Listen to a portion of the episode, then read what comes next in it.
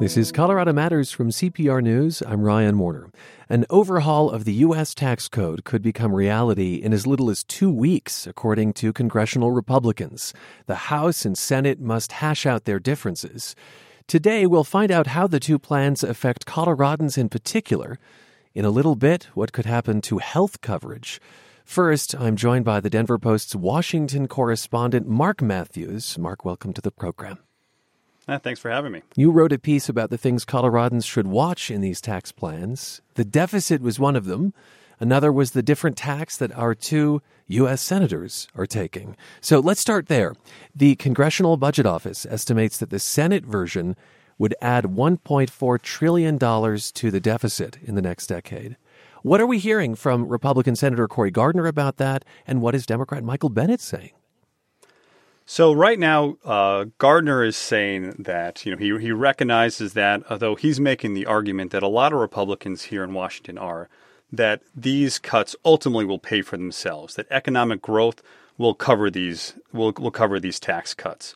Uh, a number of different analysts, most analysts, including the Joint Committee on Taxation, which is uh, which is nonpartisan. They're paid by Congress to do this analysis, and even they don't agree. From what they say, that even if you incorporate all these economic gains from these, like it's called dynamic st- scoring, if you yep. incorporate all of that, you're still looking at a trillion dollar deficit as opposed to 1.4 trillion.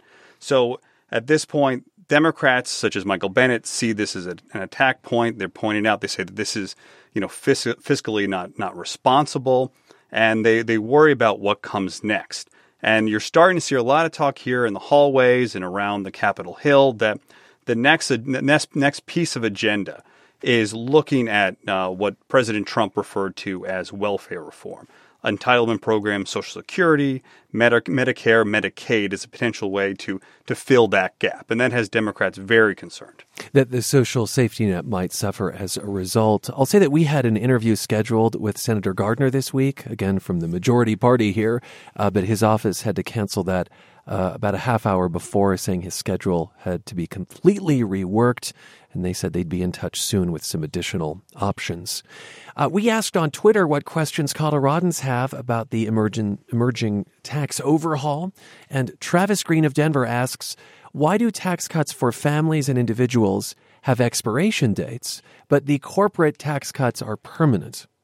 What do you know? So so right now, so the uh, Senate Republicans and, and, and the Congress are they're trying to fit within this box. They have they, there's there's only a certain amount that they can spend given congressional rules. And so to help fit within that gap, they had a choice of trying to limit some of the corporate taxes or, or limit uh, the personal taxes. And at this point, they kind of they chose to to keep going the corporate taxes in the idea that perhaps some of the economic gains from that would would trickle down. And as we all know, the trickle down theories is a very controversial term, controversial way of way of approaching and, and paying for things. But right now, it feels like that we're almost kind of refighting some of the economic debates of the 1980s. Oh, and this will likely be front and center as the House and Senate hash out their plans.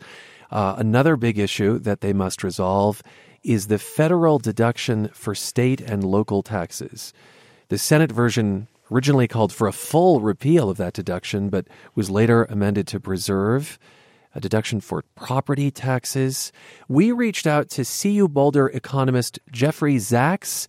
He says if the state and local tax deduction were fully repealed, then state and local government would become more expensive to all of us.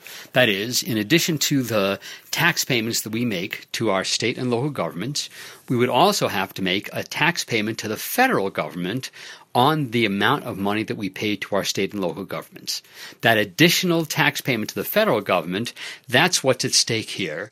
And while taxes in Colorado are relatively low, he says the impact could still be significant. He did some math for us for someone who's taxed at the federal level at, say, 30%. So if you pay $4,000 in total taxes to, say, the city of Denver and the state of Colorado and the various school districts and special districts and all the other districts that you're part of, if that's $4,000 that you give to the state and local governments, you're going to give another $1,200 to the federal government in, in federal income tax payments. That's actually a lot of money. So, Mark, how are lawmakers working through this in Washington? Well, right now there's been some opposition from states that really benefit from this. New York, New Jersey, California. There's a lot. There was a lot of opposition, particularly on the House side, for this because their constituents would would take a beating uh, if that ends up happening. Uh, states like Colorado, a little bit less so, but but you're still seeing some opposition. I mean, one of the, the big impacts you're going to see here in Colorado potentially is the housing boom along the Front Range. That this this this bill might, in some ways, act as a little bit as a as a chill on that. And, and the reason for that is how these bills, how the House bill and the Senate bill, address things such as more, mortgage interest deduction. Right. Uh, right now, you can deduct uh, um, interest payments for the first million dollars of a mortgage. Uh, the House puts that, cuts that in half to about five hundred thousand, and the Senate still keeps it at a million. But related to those local taxes, uh, you can now only deduct about ten thousand dollars for your lo- local property taxes. And so the the uh, realtors right now they're they're concerned that this kind of double whammy is is really going to have an impact because they're about in Colorado about seven in ten homeowners carry a, a mortgage like a mortgage in that group, and nearly one in five have one that's about that's that's above five hundred thousand dollars. Yeah. So if you think about mm-hmm. how expensive housing is getting along, especially the Front Range, uh, it could be that people considered middle class have homes worth $500,000 or more. Absolutely. And, and, another potential change is how capital gains are assessed. And so basically, if you want to kind of benefit, you're going to have to stay in your home longer. So if you're looking to buy a house and flip it, hmm. this is going to make it a lot more difficult. You're listening to Colorado Matters. I'm Ryan Warner, and we are getting a sense for what effects the GOP tax plans might have specifically on Colorado. I'm joined by the Washington correspondent for the Denver Post. He is Mark Matthews, and he joins us from D.C. So I want to go to uh, something of a narrower constituency, but an important one in Colorado. Brewers stand to mm-hmm. benefit with a tax cut. So Bob Pease is president of the Brewers Association in Boulder. He says if kept in the plan, brewers as well as vintners and distillers would get a break on their taxes per barrel. The beer portion of the bill is very significant.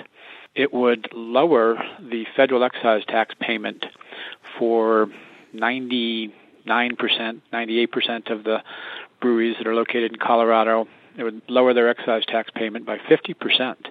It would go from $7 a barrel to $3.50 a barrel. But it's not just small brewers. Large companies like uh, AB InBev, Coors, Odell, New Belgium would get relief too. They would see their excise tax rate go from the current rate of $18 a barrel, which they pay on every barrel, to $16 a barrel on their first 6 million barrels of production. So for a brewery like AB InBev or Miller Coors, they're going to get a $12 million federal excise tax reduction. As I understand it, Mark, this tax break only appears in the Senate version so far, but it looks like it has strong support. That's correct. And this is the result of what's been a long standing beer battle here on Capitol Hill. That you, for a long time, you had the microbreweries, they were fighting with the big guys, you know, over these tax breaks. And finally, and, and, and what the all the staffers told them was like, look, you guys got to work it out. If you don't work it out, we're not going to help either of you. And so this this tax break basically is a compromise. So you have uh, there's the a big big break for the microbreweries, which make up the vast majority of the 300 or so breweries in Colorado, one of the highest in the country. But it also gives a little bit of a tax break for the six, first six million barrels for importers or local producers. So anybody who makes beer basically mm. could could benefit from this. Although cer- certainly the microbreweries, uh, they have the, they have the best, the most to gain from this. Let's step back from from this and just ask more broadly from your vantage point. Are special hmm. interests jockeying like crazy to get something out of this tax plan? I mean, you have to imagine that if there's something for brewers, there's something for uh, you know eleven other industries. Oh, Oh, absolutely. I mean, uh, if there's one industry that's doing very well right now, it's K Street. I mean, any, and that's why there's always been such a uh, a trouble and challenge to doing tax reform. Here. lobbyists, because, you're saying. Oh yeah, exactly. Yes, the K Street lobbyists, because they're the ones always like, like they they get paid to do this. They get, they get paid to try to influence these bills. I mean, if you another example, like look at look at energy right now, uh, renewable energy, solar, wind, and there's a debate even about what to do uh, with wind wind energy tax credits. So the House version would so there's a wind energy house credit like uh, tax credit right now that's supposed to encourage uh, this industry to get going, which is big for Colorado. Yep. Uh, but what ends up what the House bill ends up doing ends up shortening that. It, it, it cuts it back a little bit so that there this this break won't be available for as long. And the Senate says no, no, we're going to keep this. So that's something else that else that they're going to have to work out in conference. These types of very small industry driven debates. Th- think of the beer guys again. All these in, like internal industry debates, like, multiply that by a thousand. Yeah. This is what the, the tax writers are going to have to do. So the House and Senate passed their respective plans in, in roughly the span of five weeks, and critics certainly say the process hasn't been nearly as open or public as it should be. Uh, from your long experience in D.C., have you seen legislation of this magnitude that affects this much of the economy and this, this many Americans move so swiftly through the halls? Well, well, uh, you could just actually rewind about six months or so, maybe even less, for the healthcare debate, where you saw, uh, especially on the Senate side, no one knew what the language was until the last minute, and then that was put out there, and it was very quick. So beyond this year, pretty rare. But this is kind of in line with what we're looking at this year in terms of how how the how Congress has been operating. Thanks so much for being with us. All right, thank you. Mark Matthews is Washington correspondent for the Denver Post. More now on how the GOP tax bills may affect Coloradans, specifically now their health care coverage. The Senate bill in particular takes aim at a key provision of the Affordable Care Act I'm joined now by Larry Levitt. He's a health policy expert with the Kaiser Family Foundation. Larry, welcome to the show. Thanks a lot. So, the Senate bill would get rid of the fine people have to pay for not getting health insurance. How is that expected to affect the cost of insurance for consumers? Uh, that's right. I mean, a key piece of the Affordable Care Act was the so called individual mandate to try and get healthy people to sign up for insurance uh, to offset the cost of people with pre existing conditions who are now guaranteed coverage. Uh, the Congressional Budget Office has analyzed the effect of, of repealing the, the penalty uh, and believes that it would have two main effects. One is that it would increase premiums by an average of 10% for people who buy insurance on their own. Uh, and the second is that more people would end up uninsured. Ultimately, 13 million more people uh, would end up without health insurance coverage without that penalty. I think the CBO and the Joint Committee on Taxation also, though, find that it would reduce federal deficits by quite a bit over about a decade, right?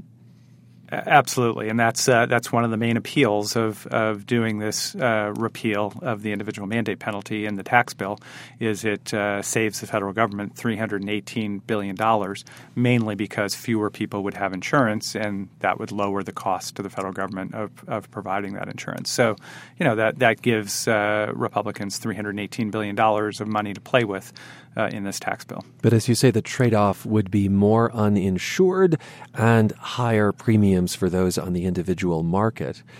Um, would taking away the penalty, essentially ending the mandate to buy health care coverage, have a different effect on a state like Colorado that has set up its own health insurance exchange? Well, you know, there, there, have been a number of steps the, the Trump administration has taken uh, uh, around the Affordable Care Act, which, which states like Colorado, which run their own exchanges, uh, have been able to uh, to offset to, to some extent. So, for example, uh, the Trump administration uh, cut back on outreach by by ninety percent, uh, but that only applies in the federal marketplace, not in state-based exchanges like like Colorado. Uh, the individual mandate is a little bit different in that it would uh, tend to destabilize insurance markets everywhere. Uh, some states like Colorado could mitigate that by doing extra outreach. Uh, to make sure people understand that the, the subsidies uh, that low income people get to help them pay their premiums uh, and deductibles are, are still available, and that can you know potentially offset the uh, the effect of the the penalty to some extent. But uh, but but even states like Colorado will still will still see some negative effects. It's interesting though that despite the Trump administration wanting to undercut Obamacare, the advertising of open enrollment. Colorado has seen steady growth in its enrollment from year to year. Is it possible that a, state, Colorado in particular, could say, you know what, if the individual mandate is repealed at the federal level, we're going to pass a state version of it. Uh, they, they, absolutely could. I mean, you know, Massachusetts had an individual mandate uh, even before the Affordable Care Act passed. Uh, Washington D.C., which which operates its own exchange as well, has been talking about imposing uh, its own individual mandate penalty. Uh, so cert- certainly, that's something Colorado could consider. Um, you know, it's a tough. I think it, it, it's tough politics in some sense. The individual mandate was passed in the Affordable Care Act as part of a larger bill that provided a lot of benefits to people. You know, a debate focused solely on the individual mandate might be tough, but mm. you know, the, the, these negative effects provide some very uh, clear indication of of uh, you know what repealing the mandate will mean. Um, and and uh, polling we've done shows that you know, while the individual mandate is the most unpopular part of the Affordable Care Act, uh, when you uh, tell people about some of the negative effects of repealing it, uh, it's it's not quite as unpopular, and in fact, people uh, majority of people support it. Has the individual mandate done what it's supposed to do? I mean, and you you said at the outset there that its goal was to make sure the the pool of insured wasn't just sick people, that it spreads the risk. Has it has it done that? Well, you know, it's very hard to tease out the effect because it, you know it's it's hard to separate the effect of the mandate from, uh, for example, the the subsidies that help people pay their premiums, the the so-called carrot. Um, but I, I'd say it's fair to say that the individual mandate has underperformed, that it just hasn't done as much as people expected in trying to get healthy people to enroll. Uh, and some of that may have been that uh, it just hasn't been enough time yet. Um, the individual mandate was phased in over three years, uh, the penalty was, uh, and the penalty only reached its full effect in, in 2016. Um, and there's a, a, kind of delayed effect of the mandate. You know, you, you, you, you uh, if you don't sign up for insurance, you will end up paying the penalty, no. uh, but you don't necessarily find that out until you file your taxes the next year. Um, so it may take some, it may take some more time, uh, which we, we may not get, uh, to to see whether the individual mandate could really be fully effective. Right. If it is repealed as part of this tax plan, you're listening to Colorado Matters. I'm Ryan Warner, and Larry Levitt is a health policy expert at the Kaiser Family Foundation. We're talking about what the GOP tax bills might mean for health care coverage in this state. And I want to say that one Republican senator was worried about what all this might mean for insurance in her state, and so she got guarantees from Senate leadership that in exchange for her vote on the tax bill, they, they would vote on two bills meant to shore up health insurance markets. Can you just briefly explain what those two bills would do, some of the brokering here? Sure, and I, I think the most important bill in this respect is one that uh, Senator Susan Collins from Maine uh, and Democratic Senator Nelson uh, have put forward, and it would uh, provide what's called reinsurance, which is kind of insurance for insurance companies. Um, it would put federal money into covering part of the cost of very expensive patients, uh, and that would allow insurers to lower premiums.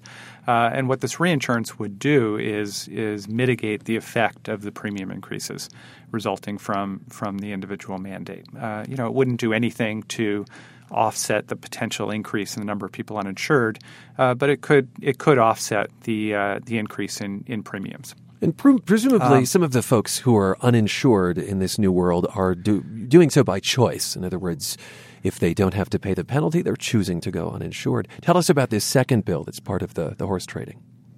Yeah, the, the, the, second bill is uh, is a bipartisan bill. That's uh, put forward by Senator uh, Alexander, a Republican, and Senator Murray, uh, a Democrat, um, and it's really aimed at offsetting uh, or re- reversing a decision the Trump administration made uh, to terminate payments to insurance companies to compensate them for providing lower deductibles and copays to low income consumers. Uh, the Trump administration uh, recently terminated those payments, and that's led to big premium increases.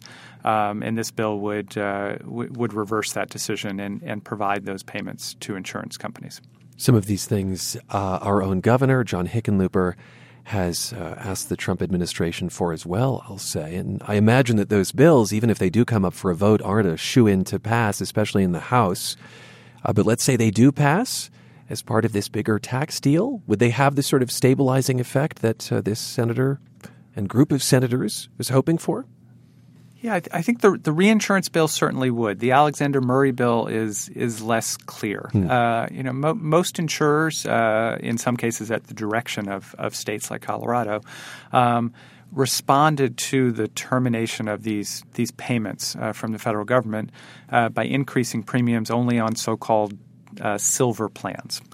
Uh, and these silver plans are important because they are the benchmark for the premium subsidies that are provided to, to low and middle income people. So the, the way insurers and states have responded to the Trump administration's action have largely left consumers, uh, uh, held consumers harmless. Uh, from the premium increases. So, this Alexander Murray bill wouldn't do as much as I, I think we might have thought a few months ago uh, before we saw how how insurers implemented uh, their reaction to it.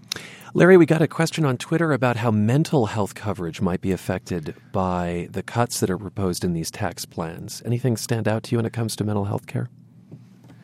Well, you know, there's a there's another uh, piece to all of this, as if it's not uh, complicated enough, uh, which is the uh, uh, President Trump uh, issued an executive order recently uh, calling for an expansion in more loosely regulated insurance plans. These are, for example, uh, short term insurance plans um, that don't have to follow uh, the same rules uh, as the Affordable Care Act requires mm-hmm. for, uh, for, for other plans.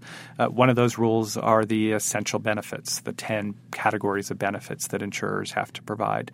Um, and if you look at these short term plans that are out there, uh, one category, there are a couple categories of benefits that they typically do not cover. One is mental health uh, and substance use treatment, uh, and the other is is maternity care. Uh, so if we see a real expansion uh, in these less regulated short term plans, uh, it could make the availability of, of services like mental health and maternity uh, more expensive for people. These are so called bare bones plans. The trade off, of course, is that they'd be cheaper, I suppose. Uh, there are some other healthcare related provisions in the tax plans, like one for catastrophic medical bills. Right now, if you itemize, you can deduct huge medical bills. Um, the Senate and House bills both change this, but in really different ways. Uh, briefly, how would each of those plans affect consumers? And, and do you expect the, the House and Senate to reconcile these differences? Yeah, I mean, the, the House really stepped into a, a very controversial territory by repealing the, the medical expense deduction. Uh, and this deduction now allows people uh, who have healthcare expenses exceeding 10% of their income to deduct uh, those expenses. And, you know, 10% of income is a lot of money. Um, this particularly uh, has been valuable to uh, to middle income families, particularly those uh, who have uh, are, are helping a family member who's in a nursing home mm. and facing very big expenses, um, or a disabled uh, family member. Um, the uh, the Senate bill, uh, particularly after the in the in the aftermath of the controversy that erupted around the House proposal, uh, uh would keep the medical expense deduction and actually make it more generous for a couple years, uh, lowering the threshold to seven and a half percent of income.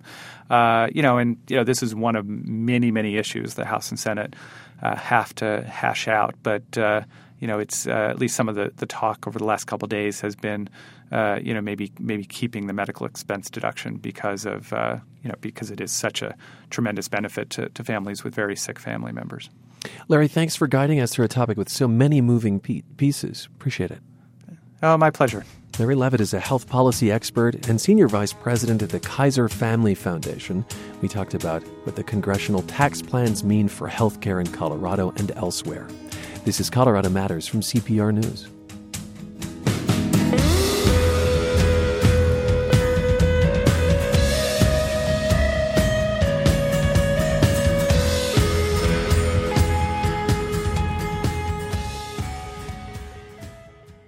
Five American Indian tribes are suing President Trump. They filed this lawsuit hours after the president announced he'd shrink the Bears Ears National Monument in neighboring Utah.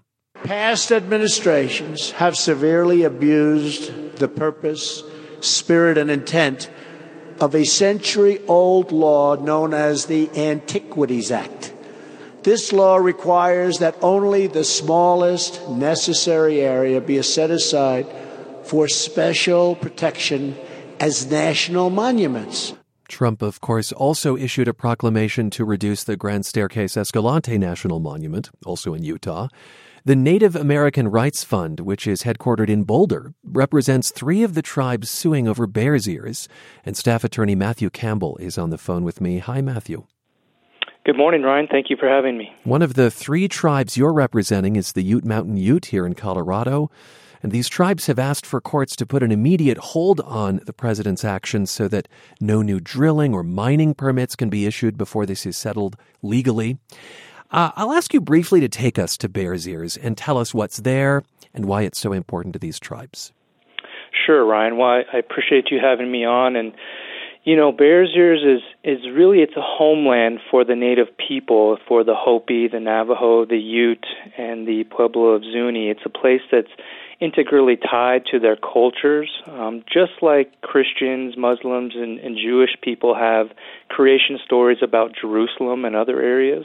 The five tribes in this region have stories that date back since time immemorial about the Bears Ears region. Mm. And so, really, this area is an integral part of their culture and who they are as a people.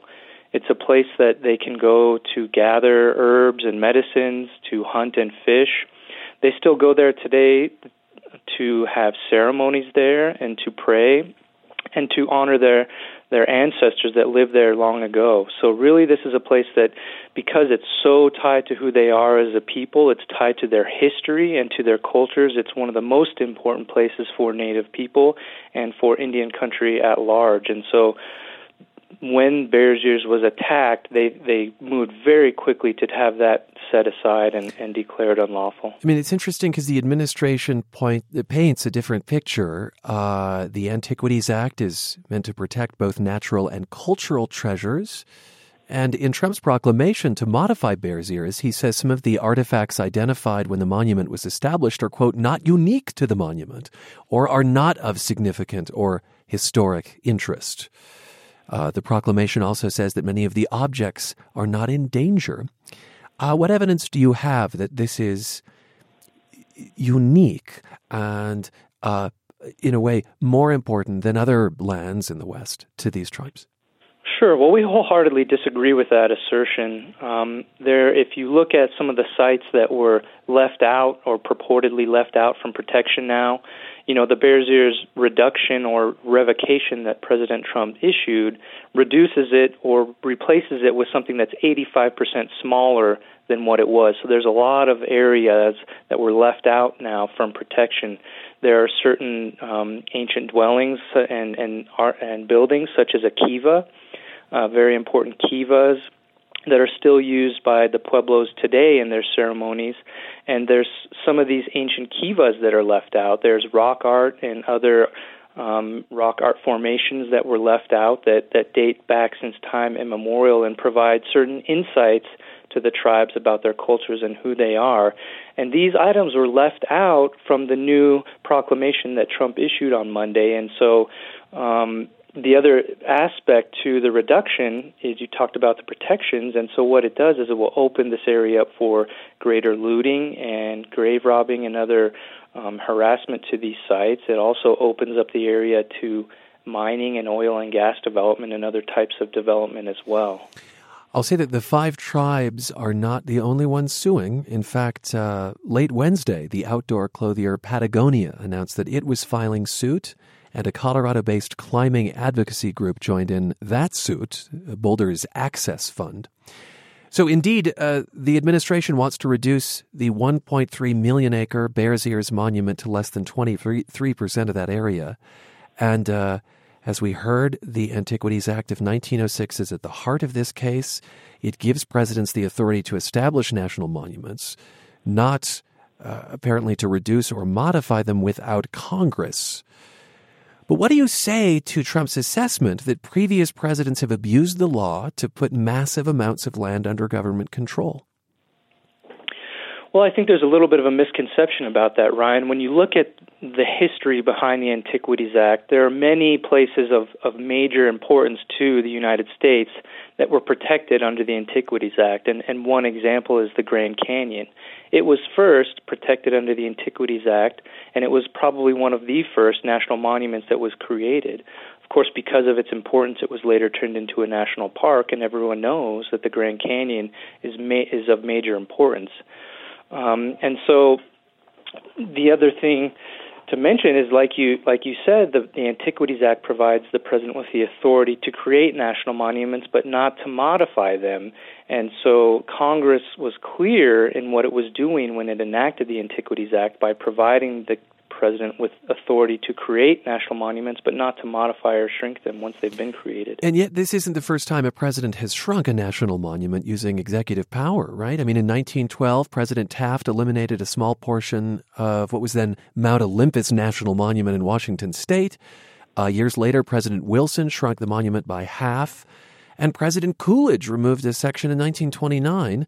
Uh, here in Colorado, this is interesting. President Eisenhower modified the Great Sand Dunes National Monument. So, what, what's different? I mean, is it just that this hasn't been tested legally? Well, Ryan, it hasn't been tested legally for one, and, and there have been a few modifications in somewhat unusual circumstances.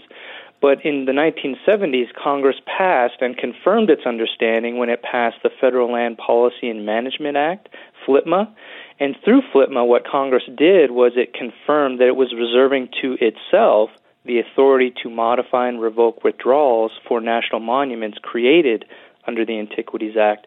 And since that statute was passed, and since Congress clarified that when it passed FLPMA, no president has attempted to take this type of action. And really, no president has tried to revoke a national monument to the extent that President Trump has here in this unprecedented manner of really reducing it by 85%, which effectively is a revocation. I imagine that this is in part what will be tested in the courts. I'd like at this point to hear from the Secretary of the Interior. Secretary Zinke held a press conference earlier this week, and he told reporters this shrinking is not about energy, and he rebuked the claim that the president stole the land. No one loves public land more than I. But what I do love is public lands being available for the benefit and enjoyment of the people. We disagree vehemently on shutting roads down, shutting access down. In one case of the review, all motorized vehicles was stopped until a transportation plan was put in at a time undetermined. And it had effect of even stopping groomed trails for cross country skiing. I have a question about Secretary Zinke's assertion that he met uh, with the tribes and that this was an open discussion. What's your sense of that?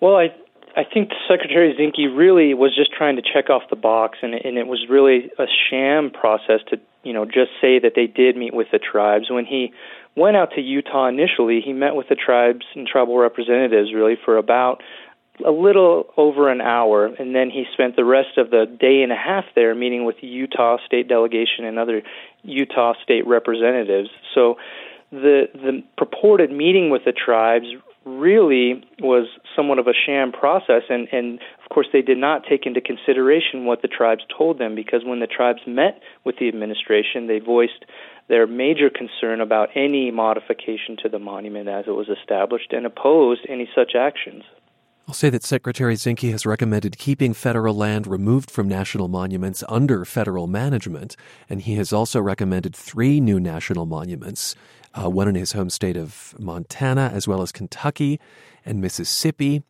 Is this a sovereignty question at all, Matthew Campbell from the Native American Rights Fund? I know that uh, Bears Ears is adjacent to tribal lands much of it already federal land. But do, do you see this as a question of, of Indian sovereignty to some to some regard? Well, the Bears Ears National Monument was the first national monument that was established at the request of Native nations. And it's a place that's so important and so powerful that it brought the five tribal nations together to advocate as self as governing bodies for its protections. And so President Obama did a wonderful job of treating the tribes as sovereign governments, as the United States should in that government to government relationship. And the Trump administration has come in and not really taken that same approach and dealt with the tribes on that government to government basis. The tribes requested a meeting with President Trump to talk to him before he took any actions, and that request was denied. And so it really is a matter of sovereignty based on this historical dealings between the native nations and the United States. I want to thank you for your time. Thank you, Ryan. Matthew Campbell, Senior Staff Attorney with the Native American Rights Fund, or NARF. It's based in Boulder and represents three of the five tribes suing President Trump over his proclamation to shrink Bears Ears National Monument in particular.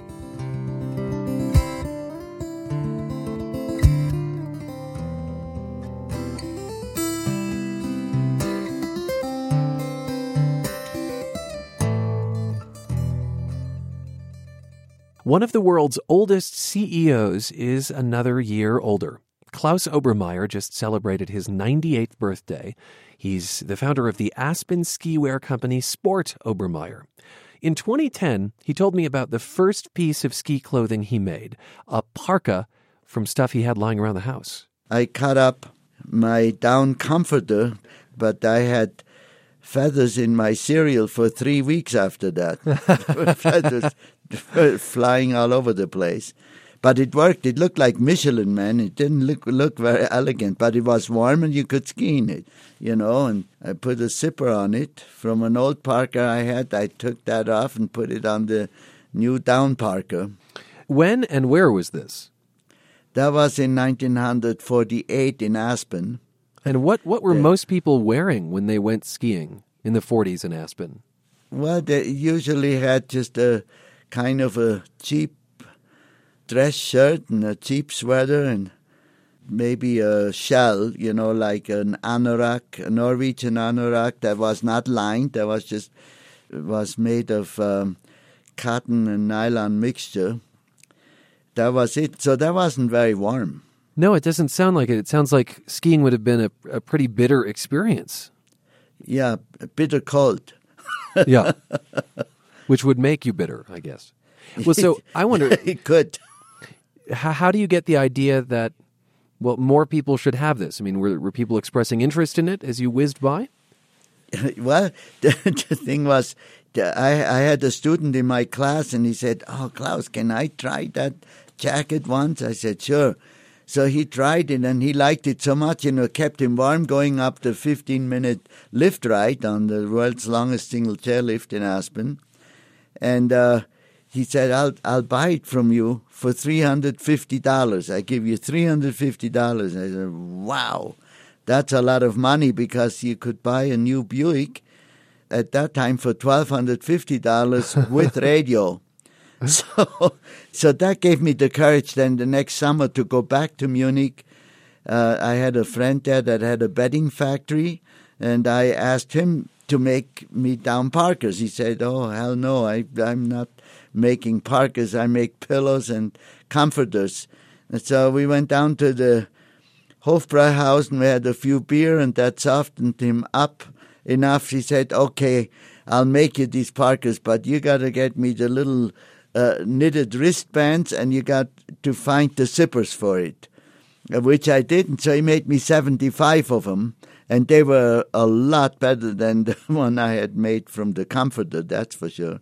They look nice. So he made them. I brought them back here, and they sold like uh, what they say, hot rolls in the morning. You know. Yeah, sold like hotcakes or cold cakes. Yeah. Oh yeah, yeah, yeah. cold hotcakes.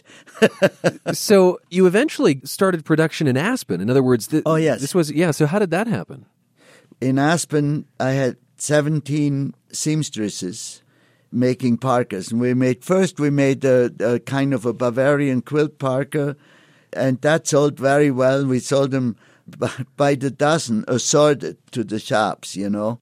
I can't help but wonder why this market hadn't come along by then. In other words, there were all those people freezing their tushes off on the slopes. And when you started making this, was there was there competition to be had immediately or what?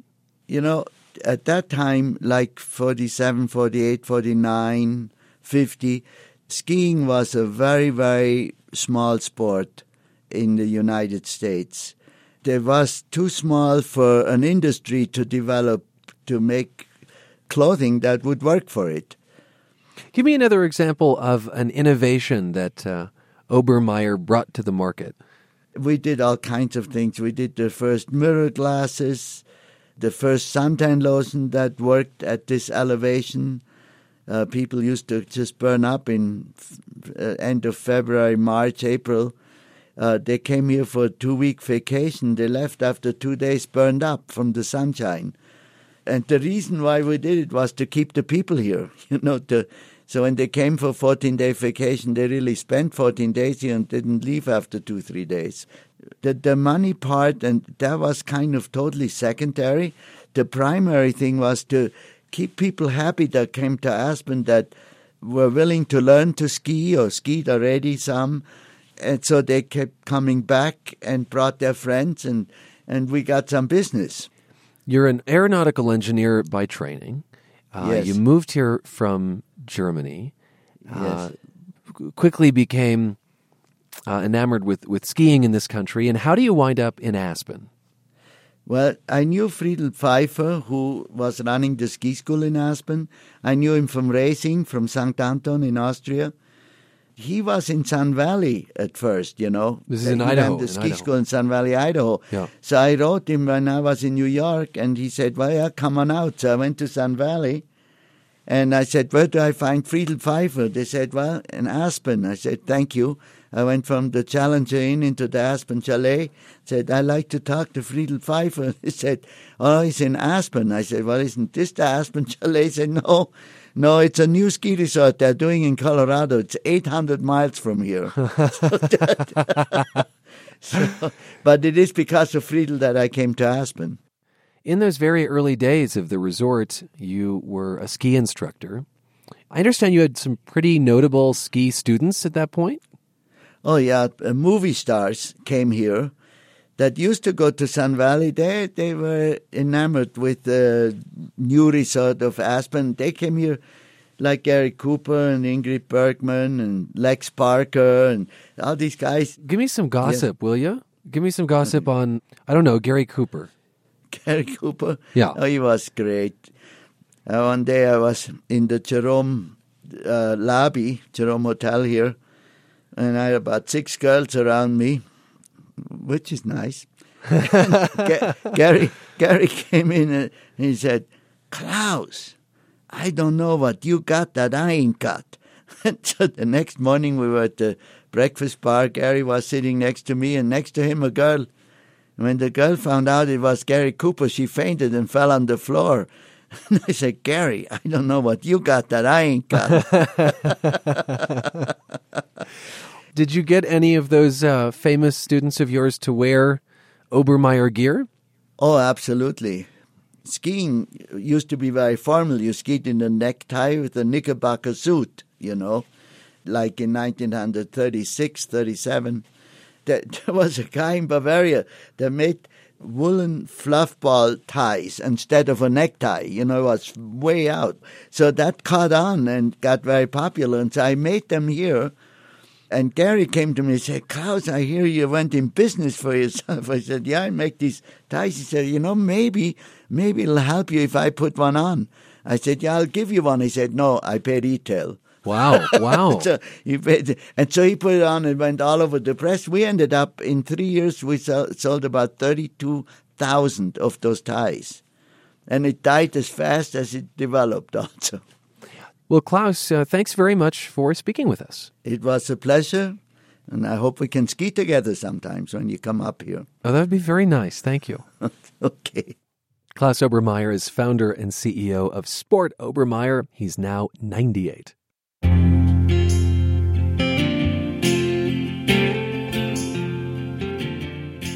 When inmates at Denver's jails get visitors, they don't meet across a table. Instead, there are rows of screens and a telephone to video chat. But as CPR's Michael Elizabeth Sakas reports, that may change. In East Denver, near the Stapleton neighborhood, a handful of people wait to start their visit. While the on duty officer announces the rules, a woman named Janet sees her son's face appear on the screen. Hi, honey. I'm good. How are you doing? We're not using Janet's real name to allow her to talk freely about her son's situation. She says the 25 year old has been charged with first degree murder. He's been at the county jail six months already, and video visits aren't cutting it. He's having an emotional breakdown right now because he can't wait to give me a hug. So he wants to plead guilty because he wants to go to prison so that he can give me a hug again. Janet doesn't want her son to plead guilty, but the isolation has been terrible for his mental health. She says he's tried to kill himself multiple times. Why do you think that physical touch for him is so important? Um, it is for everybody. Can you imagine being in a cell all by yourself and only being out for a couple hours every day? I mean, I couldn't handle it. Could you? And Janet's son is innocent, at least in the eyes of the law until proven otherwise. Most of the jail's population is made up of pretrial inmates, and that's one of the issues Nick Mitchell has with the video only visitation policy at the jails. We shouldn't be punishing people who are innocent until proven guilty unnecessarily. Mitchell is the independent monitor for the city, overseeing the police and sheriff department. He says the policy applies to all inmates, including some who are serving years. For those who are parents, their only contact with their children has been over a video screen. Depriving inmates of, of in person visits simply isn't humane. You know, it, it has uh, particular impacts on children of incarcerated parents, and it was my view that, you know, we need to do whatever we can to minimize, you know, the trauma associated with incarceration on innocent family members and, and innocent children. Mitchell wants the department to reinstate in person visits and cites multiple studies that show the positive impacts of them. One finds they can help decrease the chance of an inmate committing another crime by up to 30%. And the sheriff department agrees with the monitor. In response, Jail Division Chief Elias Diggins has put together a working group that meets for the first time today to explore the possibility. Jails are now understanding why in person contact visitations are so important to the folks that are in our custody, as well as their family and friends, in ensuring that they stay connected um, and that they have folks that they can lean on when they're released. His views are in line with the American Correctional Associations. They say video should not be the only visitation option. But in Denver, there is an issue. In 2005, when construction started on the new downtown jail, Diggins says the mindset was video visitation only. There were issues with domestic violence and contraband being snuck into the facilities. So the city jail wasn't built with in person meeting spaces. Being a person that's been with the department for 23 years and um, being involved in jail construction, I can tell you that it would be extremely difficult to change the downtown facility. Democratic State Representative Leslie Herod says that was an oversight, and she may introduce a bill on the subject. What we do want to do is make sure that we don't create a situation where in the future we're creating more jails that don't have the uh, capability for in-person visitation. And because of that faulty design, we now have to go back and create new solutions that will cost money. Chief Diggins says in-person visits would be easier out at the county jail, where there's more space flexibility, and where people are serving longer sentences. He says it's also a priority to update the jail's more than 10 year old video technology. Think about what kind of phone you had 10 years ago or 12 years ago. I think I might have still had a flip phone. The city is moving ahead with a $1.4 million contract to update the system. It would allow loved ones to video chat inmates from home for a fee. It would also connect the two jails so visitors could go to whichever is closest to them. Back at the county jail, Janet says getting there isn't the hard part. It's being only allowed to see her son on a screen. I mean, to be able to hug him again is just beyond belief. There's not a day that did not go by that he did not give me a hug and a kiss. That was totally ripped away from me. There's no timeline for when the policy might change. I'm Michael Elizabeth Sakas, CPR News. And that's Colorado Matters for today. Remember, we're a podcast. You can subscribe through your favorite podcast service, including iTunes, and we're on NPR One.